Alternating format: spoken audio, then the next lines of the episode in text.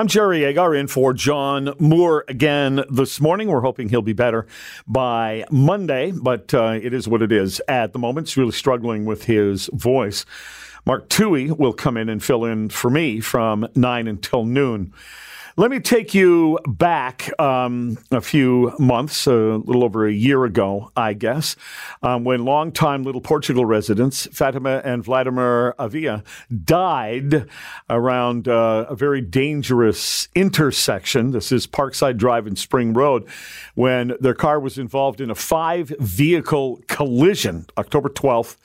2021. The Avias, who've been married for 40 years, were on their way to pick up a prescription when the crash happened around 4:30 in the afternoon.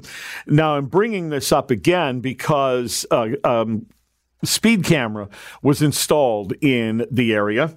And that speed camera has recorded the highest number of tickets the since they you know releasing the new statistics.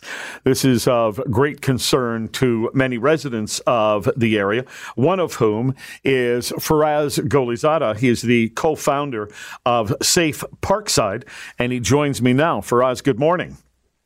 Good morning, Jerry. Thank you for having me on. Okay. By the way, there's a photo of you in a newspaper article standing next to the camera, and somebody has spray painted on the camera tax. Some people think that those cameras are nothing more than a revenue source for the city. How do you react to that? Um, well, I would say they're only there because the law is not being abided, and if you don't want to give them your money, it's it's pretty simple. You just obey the speed limit, and you can keep it in your pocket in your wallet. Seems like kind of a duh factor to me because uh, I'm in agreement with you there. Faraz, tell us what the intersection, what that street is like. Is it a two lane, a four lane? What goes on there? It's a, a four lane street. It's uh, wide lanes, very straight, uh, very few interruptions. It's designed more like a highway than it is a residential road, when in fact you have exclusively residential homes on one side. And on the other side, you have High Park, the city's biggest and busiest park, which sees about one and a half million visitors annually. So it's not a good mix when you have high speed cars, high speed drivers, and then you have schools that have to cross the street to access the park. You have families and people who are have to cross this street in order to get into this park, and it just um, is a divide between the neighborhood and this beautiful park, and between the city and this beautiful park because it's not just a neighborhood park; it's a city park, and there needs to be more protections on the street because right now, the only um, the, the only priority is on moving vehicles quickly and there's no thought about safety. What's the speed limit? The speed limit was 50 before. It's been dropped to 40 now after what happened last year. Um, and it's it's simply not working because when there's been studies that show people base their speed on how the road is designed on not on how what a sign tells them so when you design design a road the way they have Parkside, where it promotes fast driving, where you have the wide lanes, straight lanes, you're going to get these high speeds. And the speed camera numbers bear that out 16,742 tickets in half a year is, you know, an eye popping number. And it shouldn't be happening anywhere in the city. I'm talking to Faraz Gholizadeh, and he is the co founder of Safe Parkside. I'm going to play devil's advocate with you a little bit here, Faraz, okay? Yes. And it's because I re- people have heard me regularly complain on my show about a street in my neighborhood and a Renforth, and I think the speed limit is too low. Uh, one of the times that they put out these statistics, the number one location for speeding tickets was that particular street. I think the speed limit is too too low. Now it's not quite as tight as it looks um, in terms of how close the houses are and everything in in your neighborhood. It's quite wide. It's four lanes. Then there's uh, there's grass. Then there's a sidewalk. Then there's grass. Then there's uh, some schools and some houses and things like that. And and I think that uh, that um, a lot of speeding tickets be, could be an indication of two things: people are being totally irresponsible, or the speed limit's not reasonable for the street. Um, or it could be the third thing where the, the street is designed poorly, um, which I can't comment on Renforth, but I know on Parkside, um, the sidewalk here, there's only the one sidewalk. It doesn't meet the city's minimum width. And when you mix high speeds with safety standards that don't meet minimum standards, then you get some really bad results. And that's what we're trying to avoid here. Um, I never think that safety, extra safety, is a bad thing.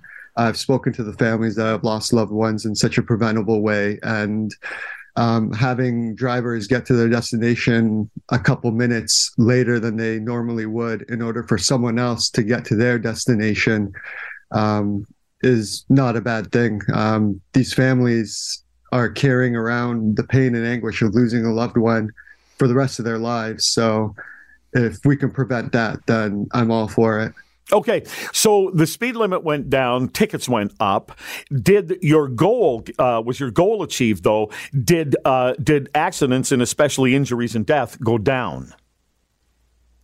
Um, well, the injuries and deaths aren't happening on a weekly basis, so we have to give it more time. Um, but the results show that not enough has been done. Um, it shows that the mix of speeding and you know pedestrian use, which is going to be high because of the park, um, is still there. So you have everything that was present before last year's tragedy is still present today.